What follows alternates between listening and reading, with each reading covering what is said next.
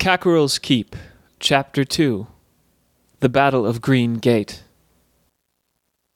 Garren squinted up into the darkness as he continued to ascend the ancient, twisting steps of the Necromancer's Tower.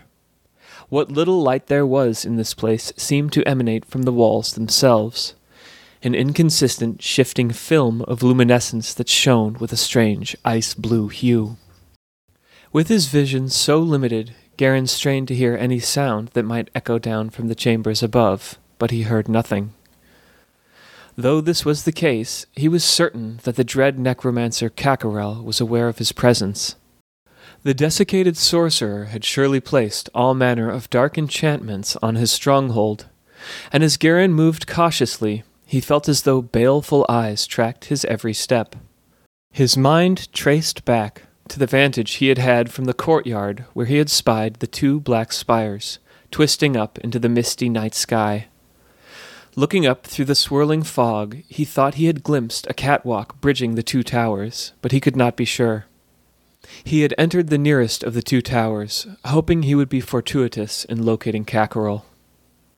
He had met the wicked mage just once before at the gate of Groonwood, on a fateful day which was now remembered as the Battle of Green Gate.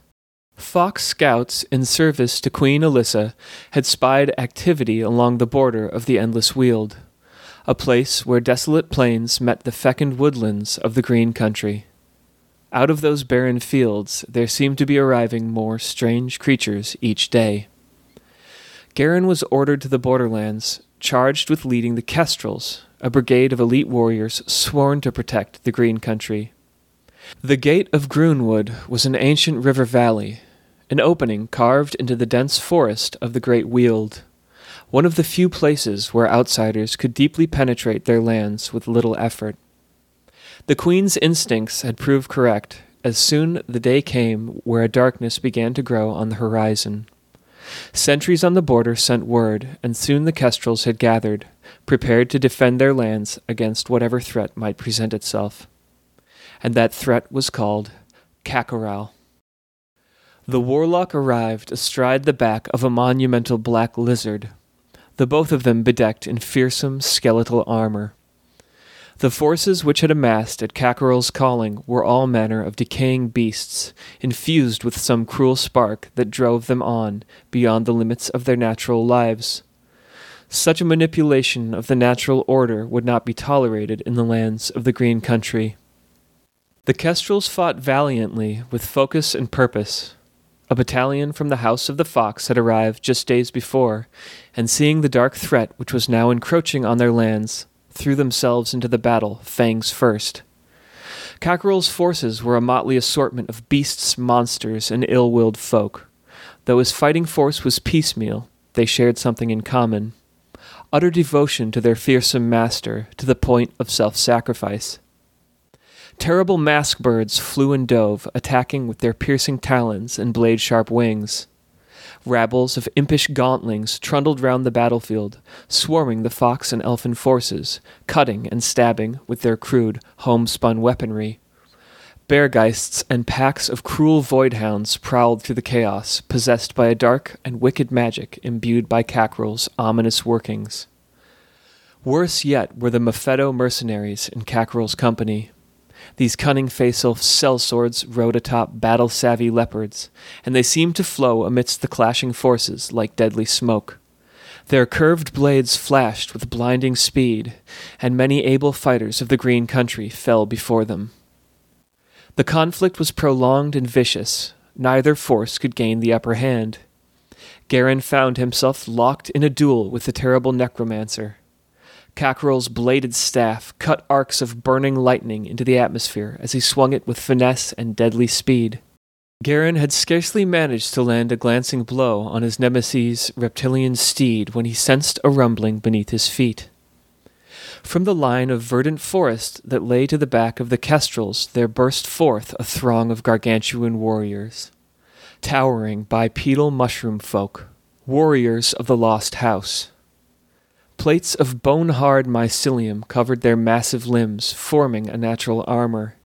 Wielding blades forged from hard crystal and wide, tough shields of fungus flesh, they stormed onto the battlefield in a brutal stampede.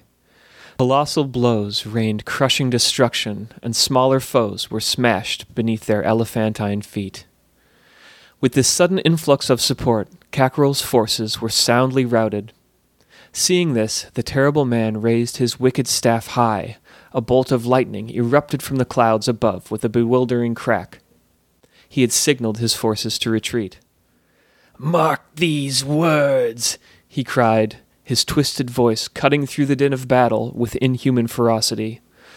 All the beauty of this land will soon be mine, and when I return to take your country, I will do so with an army sevenfold that which you saw today.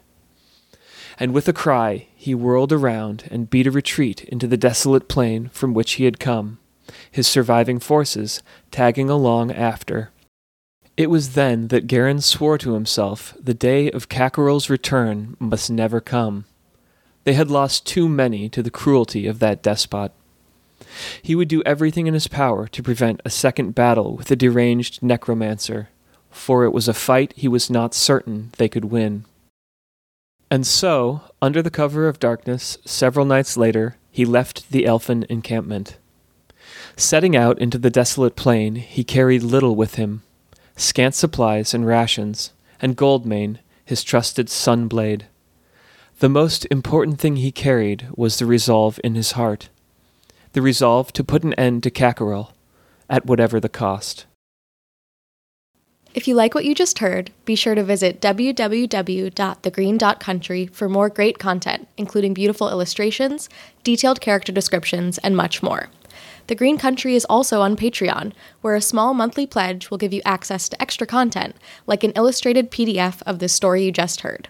Whether you back this project financially or simply share it with a friend, you can help this vibrant land continue to grow. Once more, that's www.thegreen.country. Thanks for listening.